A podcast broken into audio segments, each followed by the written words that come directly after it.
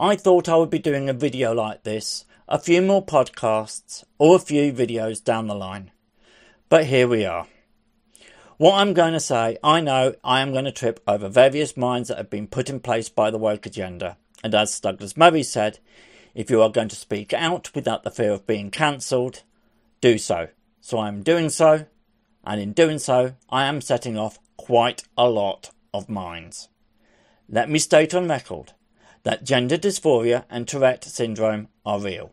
Please read the DSM 4 for the actual diagnosis of these and the percentage of females that should experience these symptoms. Ten years ago, when my brother came out as trans, I did what any elder brother would do, and that was to research what was happening to him. I fell into the YouTube trap and found non binary people and others, mostly teenage girls, who probably have some kind of mental health issue other than trans. We know, in hindsight, where this has led us.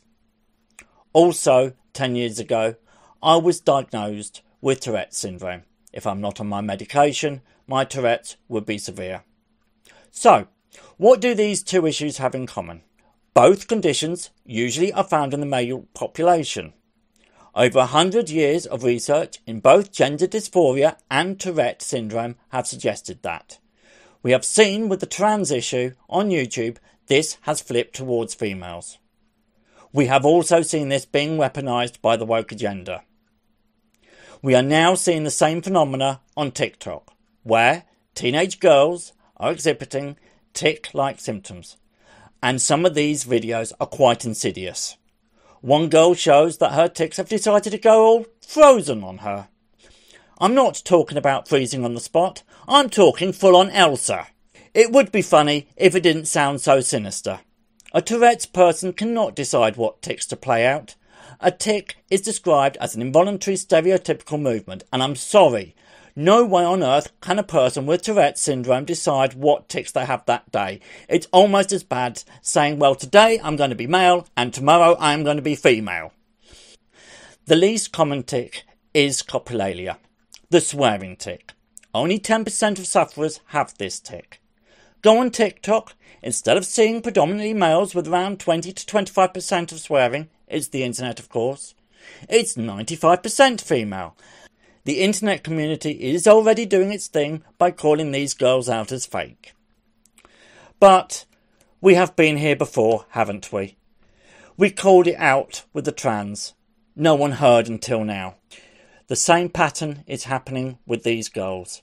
What worries me is the woke is going to take this weaponize it, and will be able to be as racist and as homophobic as they like because it's their disability. We know it's in their remit, it's victimhood, and what better way of getting out of being called a racist is hiding behind Tourette syndrome. I do have these kind of tics, but if we don't nip this in the bud now, my diagnosis, I can see, will be completely invalidated. Not only that, I run a support group for Tourette sufferers our current research states that 1 in 100 people have tic disorders or Tourette's, and three quarters of those are male, and 10% of those swear.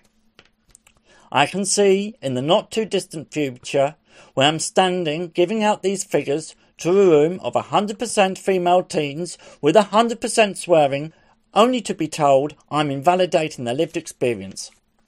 I can also see that I'll be classed as woke because I have uttered an inappropriate word and and say that it's Tourette's. Although I am anti woke and I hate what is happening, as I think it's an insidious religion that needs to be eradicated.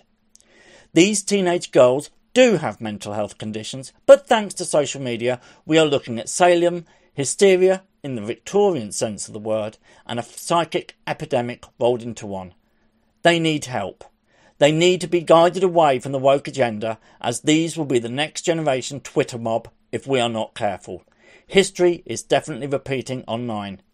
Let us please learn the lesson to what happened to the trans community.